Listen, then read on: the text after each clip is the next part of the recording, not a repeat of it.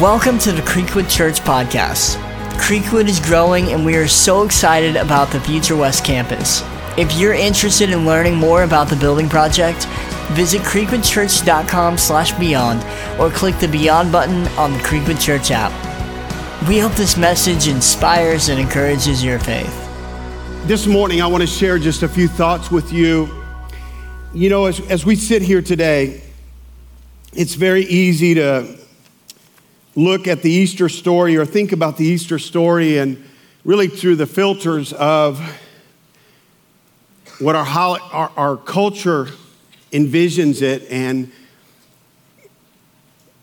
it's so easy to just kind of go through this and think of it as a holiday and like it's the 4th of July or whatever. And, and those are great holidays, but this is much bigger than that. And I want to ask you to lean in for the next few moments as I share from God's word. And I want to talk to you about the greatest comeback ever. And in the Bible, in John chapter 20, it tells us of that resurrection morning, that Sunday morning, that Easter morning, when Jesus Christ was in the tomb and he was raised up, but back up a few moments and think about what was really going on in the, in the hearts and minds of the disciples and those that followed Jesus, things were not good. They had experienced a major setback. Their Savior, they had watched him be crucified. And in their minds, they're thinking he's in the grave. And um, it just doesn't look good.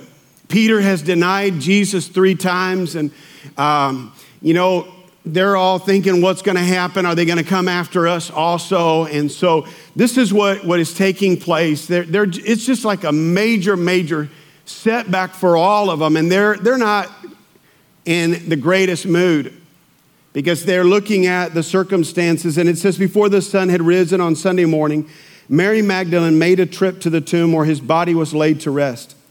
In the darkness she discovered the covering had been rolled away she darted out of the garden to find Simon Peter. And let me just stop right there and say, you know, the Bible is really funny to me. It really is. I, I see so much humor in the Bible. And, you know, who wrote the book of John? John did. And listen to how, he ref, how John refers to himself. It says, She darted out of the garden to find Simon Peter and the dearly loved disciple he's like talking about himself and he's like the dearly loved one. You know like how many of you have kids that are always trying to be the favorite?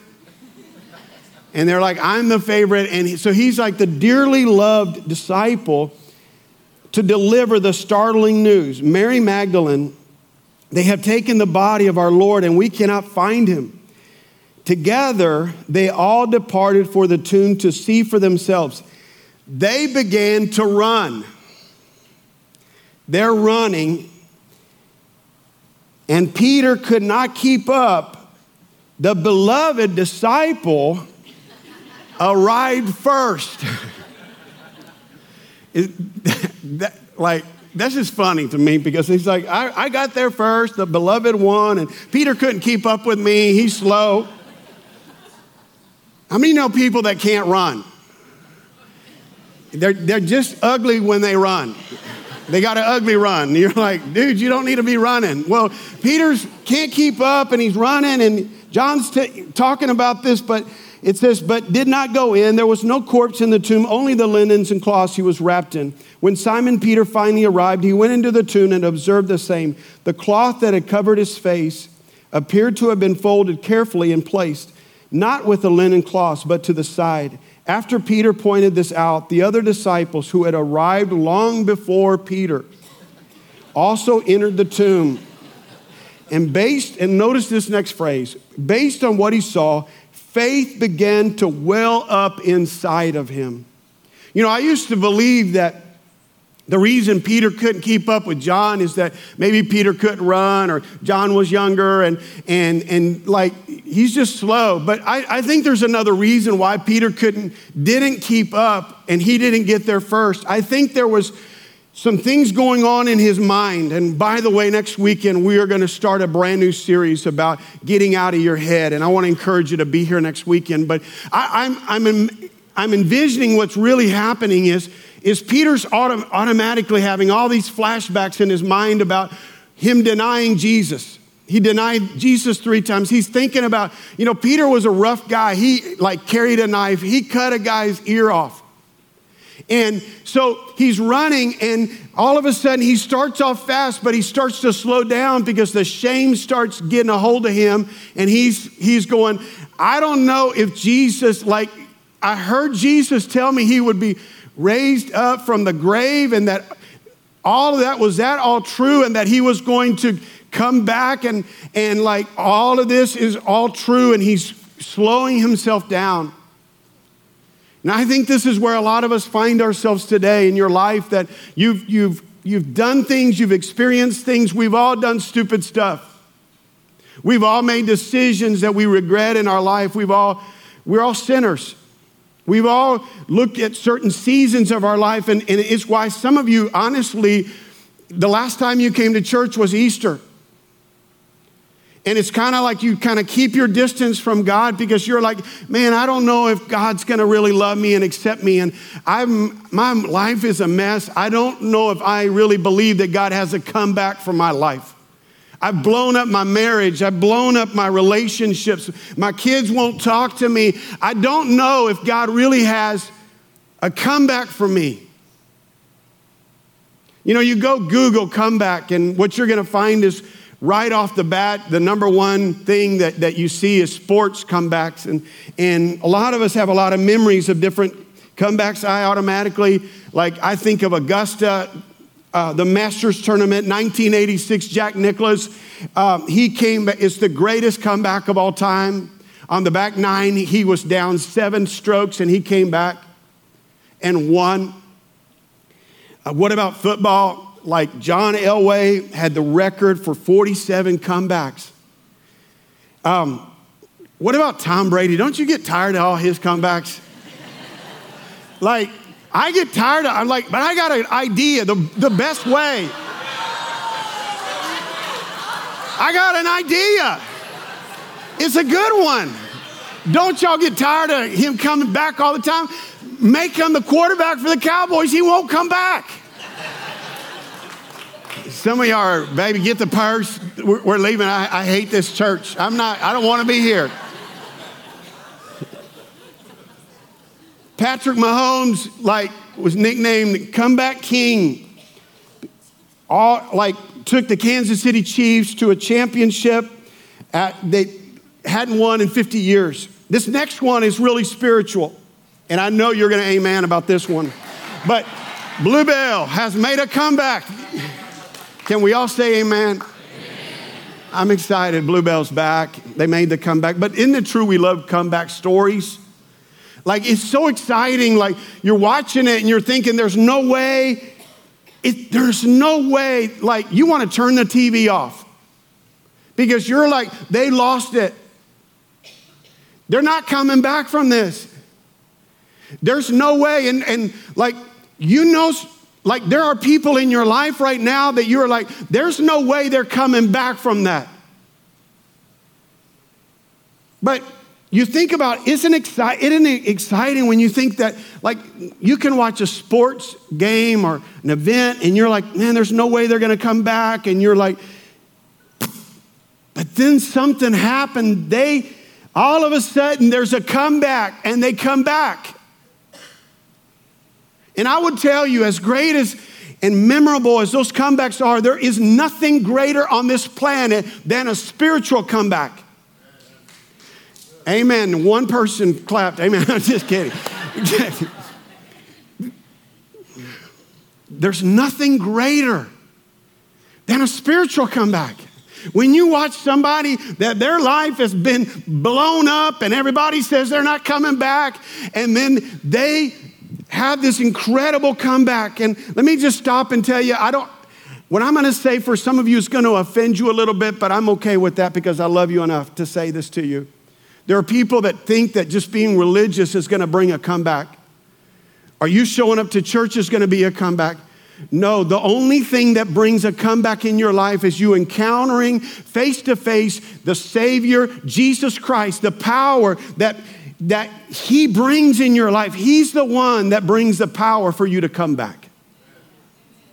So I, I just want to encourage you to, to understand that the Easter message is about a comeback for your life. And it's about Jesus Christ being resurrected, and there's a purpose for that. And the Apostle Paul shows us this. Because what I, I don't want to happen is it's so easy to get, get all of this blurry, and you're like, well, religion, and I don't know about the cross, and now it's Easter, and some of you are trying to convince your kids that East, you know, the, the Easter bunny, like he lays eggs, which is twisted. Y'all are messing up your kids. You're wondering why your kids are getting weird. Well, you're teaching them weird stuff. But the Apostle Paul, he encapsulates this Easter truth so incredibly, and he pulls back the layers for you to start to understand why, as crazy as it was for Jesus to be beaten and, and, and he hung on a cross and he was placed in a tomb and then he rose three days later, there's something about that. And the Apostle Paul shows us this in in 1 Corinthians 2, he says, We do, however, speak a message of wisdom among the mature, but not the wisdom of this age, of the rulers of this age who are coming to nothing. No, we declare God's wisdom, a mystery that has been hidden and that God destined for our glory before time began. None of the rulers of this age understood it, for they had, for if they had, they would not have crucified the Lord of glory. However, as it is written, what no eye has seen, what no ear has heard, no human mind has conceived the things God has prepared for those who love Him. Now, that phrase a lot of times is used at a funeral, but it's not talking about eternity. You can apply it to eternity, but we know it's not talking about eternity. It's talking about the here and now because of verse 10. The next verse says, These are the things God has revealed to us by His Spirit. This is the kind of comeback God wants to bring in your life. It is beyond anything you could ever your mind could ever conceive or you could ever imagine. This is what God wants to bring. So, three words, real quickly. The first word is cross that we find and that we learn from this passage here. And Paul here is, is talking about wisdom. And you hear you see the word wisdom pop up several times there. And what he's what he's addressing is, is see the the the Corinthians wanted to there were people that were very, very philosophical. They wanted to debate it, they wanted to talk about it, they wanted to, to analyze it, but they did not understand that this was a hidden wisdom. And why was it a hidden wisdom? Because it was a divine wisdom. And 1 Corinthians 2, verse 1, it says, When I came to you, I did not come with eloquence or human wisdom as I proclaimed to you the testimony about God. In other words, what happens is that we live in a culture that everybody is an expert in everything. And we all think we're smarter than we are. That's why a lot of times our life ends up being in a mess. And some of us have overanalyzed our way right out of understanding the power of the cross. And we have analyzed it and analyzed it. And, and, and what he says here is that, that he, he says the cross is not about all that. He says the cross is about the kind of power that can radically transform your life. He says, For I resolved to know nothing while I was with you except Jesus Christ and Him crucified. See, the cross, it, it shows us and reveals two powerful things. One is it reveals the plan God had, has always had for your life. 1 Corinthians 2 7 says, No, we declare God's wisdom, a mystery that has been hidden, and that God destined for our glory before time began. Underline that if you have your Bible. It says before time. Why is that important? It's because God's plan has, ha, that He formulated for your life, it was before you were born before you were created, before you ever saw daylight. In other words, God knew you were going to fail. God knew you were going to do all of that stuff. And so before all of that is, all of your story that you see as the biggest setback in your life, God was already, already planning the comeback. He was already planning that incredible comeback. That's the plan that the cross shows us. It shows us also the power God's power, it reveals God's power. 1 Corinthians 1:18 says, For the message of the cross is foolishness to those who are perishing, but to us who are being saved, it is the power of God. And again, um, it, is, it is incredible to think about this. Do you know that the New Testament writers, when they were you go and the New Testament is amazing, and they had every opportunity to talk about what is God's greatest display of power. And they could have said it's when Jesus, when God spoke and the universe, the stars, the, the everything was created by God's voice. That's that is the most the greatest display of power. But no, they don't do that. What they say is God's greatest act of God's power is when He raised Jesus Christ from the dead. God's greatest power, that is, the, why is that important? It's because the Bible tells us that that same power that raised Jesus from the dead is at work in your life to bring about your comeback. That's exciting. Don't tell me there's not a comeback coming for your life. But it's all about you surrendering your life to Jesus Christ. Surrendering your marriage, surrendering your kids, surrendering every part of your life. Number two, the word conspiracy. 1 Corinthians 2 8 says, None of the rulers of this age understood it, for they had, for if they had, they would not have crucified the Lord. Now, this is really important. What does it mean when it says, who are, like, you, the word rulers? It says, if the rulers would have understood what was happening, they would not have crucified Jesus. The word ruler is in the Greek, it's translated archon. And it's not the Rome, we think of rulers, we think of the Roman government or we think of the Jewish leaders. No, archon, Paul uses this word, and it's the Greek word for, um, it's translated into principalities and demonic beings. Aren't you glad you came to Creekwood today? You're like, I came to Creekwood and y'all are talking about demons. Oh my word. Or you're invited a friend and they're like, oh my gosh, what? But Ephesians 6, he also, Paul, it mentions this, this word archon and its principalities and it's, it's, it's referring to demonic beings. And what he's saying is that had the demons of hell and Satan realized the plan that God was working out, they would have never crucified him. They would have stopped it, but they didn't know what was happening.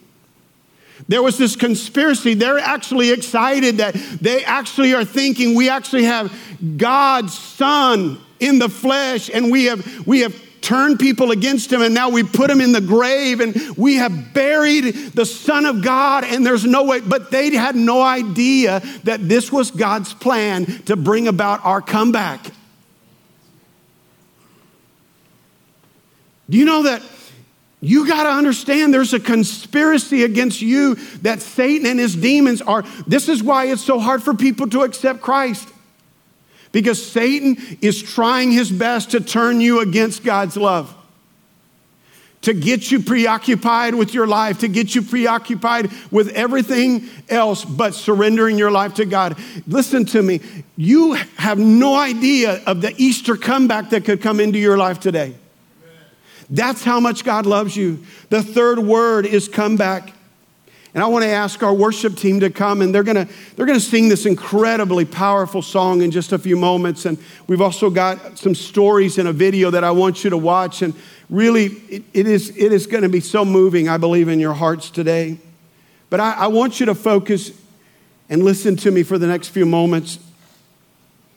You know, I don't know what what kind of comeback you need today in your life.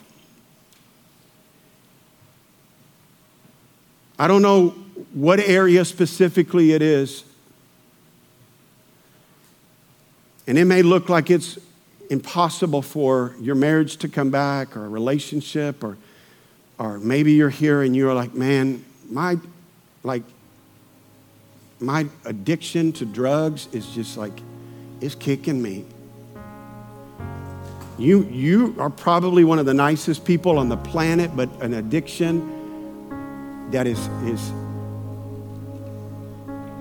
trying to sabotage your life.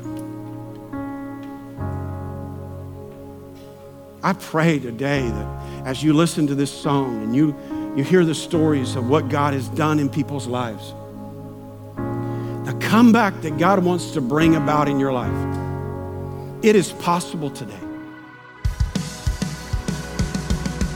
Thanks for listening. If you like the content of this podcast, you're going to love our YouTube channel. Subscribe at youtube.com slash creekwoodchurch for video messages and full services uploaded weekly.